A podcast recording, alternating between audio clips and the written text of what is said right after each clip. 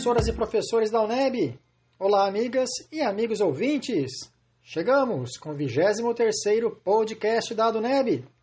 E se liga aí, porque hoje o assunto é o processo de implantação do ensino por mediação tecnológica na UNEB. As diretrizes para essa modalidade de ensino foram aprovadas na reunião do CONCEP desta semana. Quer fazer sugestões ou críticas? Envie um e-mail para comunica.aduneb.com.br.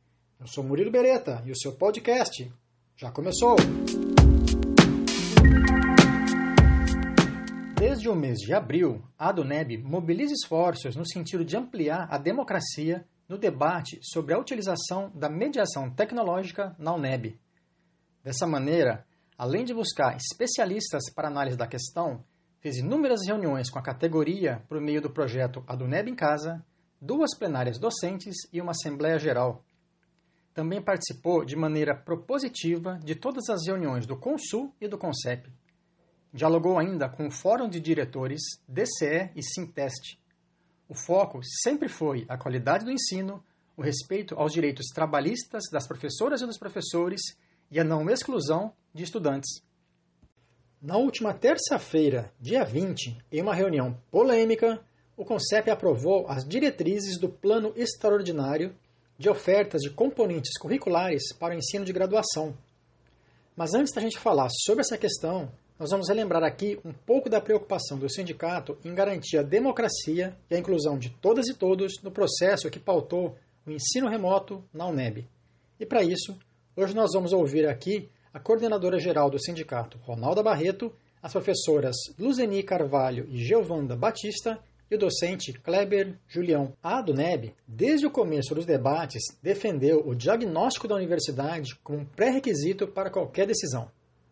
A proposta foi aprovada no Conselho Universitário nos dias 29 e 30 de julho. Na ocasião, também foi aprovado o primeiro documento com orientações gerais a respeito de possíveis atividades acadêmicas. Apesar do passo importante, a coordenadora geral do sindicato, Ronalda Barreto, fez o alerta em sua última fala durante a reunião. Vamos ouvir uma parte. Esse processo, para mim, ele está começando. Ele está numa outra etapa. Esse documento não garante a democracia. Esse documento aponta em muitos aspectos para a democracia, sobretudo por garantir que se tenha um diagnóstico. Então, eu espero que a Unev se reafirme como pública popular inclusiva, como espaço de resistência, como espaço de inteligência, de estudo, que tome decisões com bases científicas, com método, com análise. Né? Então, aqui está nas nossas mãos agora acolher, criar as condições para aqueles que não têm e colocar novamente, que seja de forma remota, mas colocar em sala de aula todos e todas as alunas dessa universidade ou expulsá-los.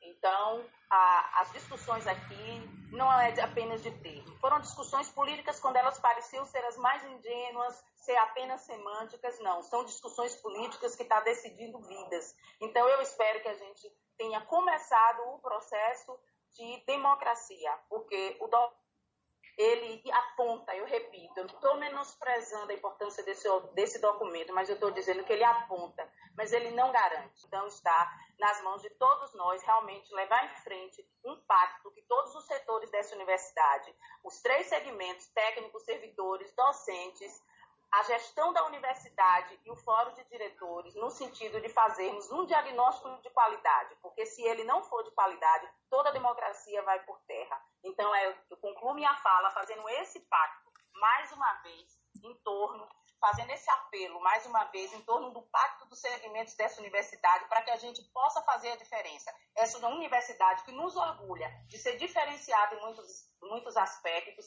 que nós que estamos conduzindo façamos a diferença em relação à onda fascista e ultra neoliberal que toma a universidade brasileira e que está expulsando dela os, os negros, os quilombolas, os ciganos, os transexuais, transvestis, transgêneros, pessoas com deficiência, transtorno do espectro autista e altas habilidades. Que essas pessoas não sejam expulsas dessa universidade, porque isso é o que mais nós nos orgulhamos nela.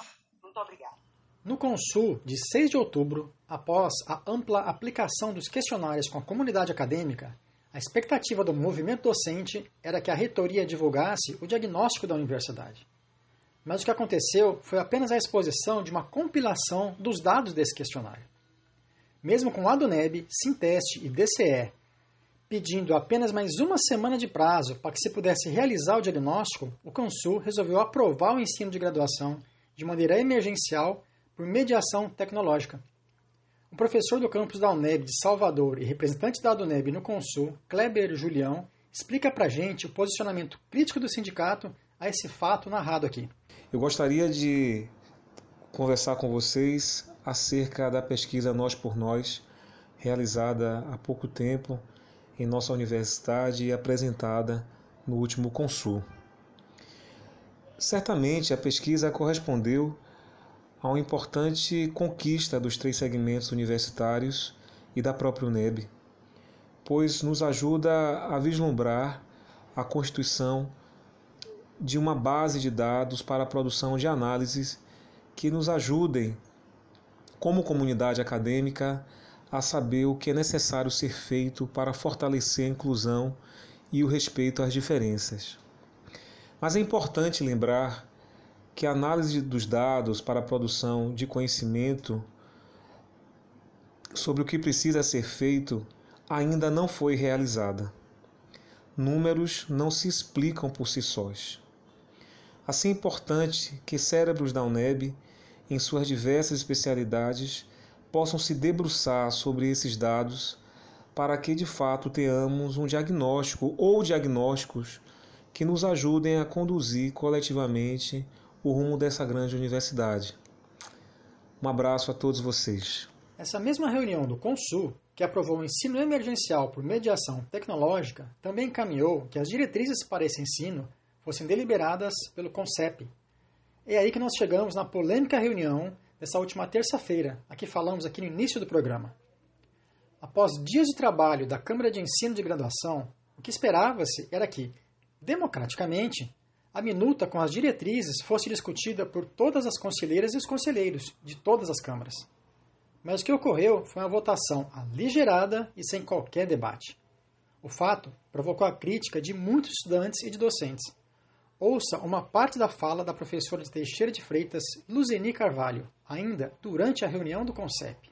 Então, boa tarde a todos e a todas. Gostaria que, que nós, conselheiros, é, tivéssemos sido respeitados no sentido de que essa minuta foi encaminhada aos departamentos e nós exaurimos no debate nos, com os nossos pares.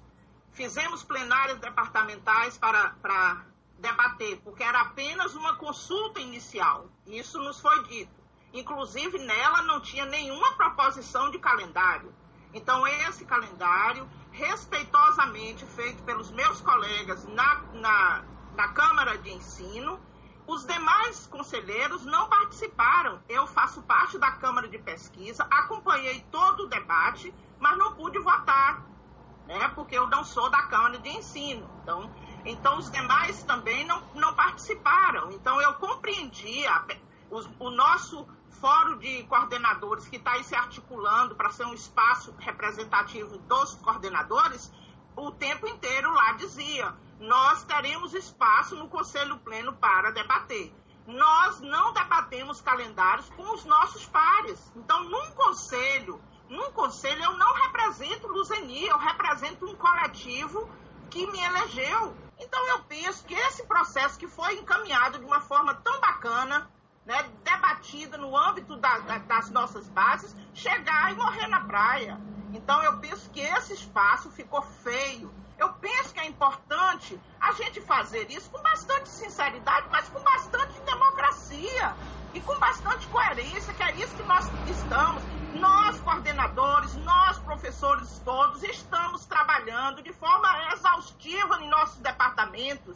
Então, tem sido exaustivo todas as reuniões que nós estamos participando, com alunos, com ingressantes, fazendo um esforço para que a gente tenha uma interação, mesmo em meio a essa pandemia. Então, eu penso que esse calendário, que não é nem calendário, é um plano emergencial, né, de fato, ele também se atente para isso, para as condições materiais dos docentes, para as condições nossos discentes. Nós ainda temos alunos e professores que não têm acesso de forma, de forma satisfatória ao sistema. Pois é. Lamentável, né? E após tudo o que aconteceu nesses meses de discussão sobre a implementação do ensino por mediação tecnológica na UNEB, nós convidamos a professora do campus de Teixeira de Freitas, Giovanda Batista. Ela faz uma análise política de todo o processo que envolveu as discussões sobre o ensino remoto na UNEB. Considerada todas as problematizações, questionamentos, as inquietações e até indignações expressas por diferentes colegas depois de ter decidido é, e passado por um processo, inclusive, muito rico de discussão, que envolveu outros colegas professores de diferentes colegiados, departamentos, outros conselheiros, conselheiras, que na Câmara de Ensino, durante cinco turnos de trabalho árduo, puderam enriquecer e oferecer consistência às diretrizes extraordinárias para o ensino remoto, né, oferta de componentes curriculares 2020, realmente é, gera em nós uma frustração de ver que o desfecho final no pleno tenha gerado tantos problemas e tenha colocado exposto que a democracia na nossa universidade precisa ser aprimorada. É preciso perguntar a serviço de quem ou do que um custo tão alto que vai beneficiar apenas, apenas embora a gente saiba se é significativo, 60% dos estudantes, mas que não responde ou nem aponta o que fazer com os, 60%, com os outros 40% que se soma a esses 60% e que ficou eh, expresso nos resultados diagnósticos.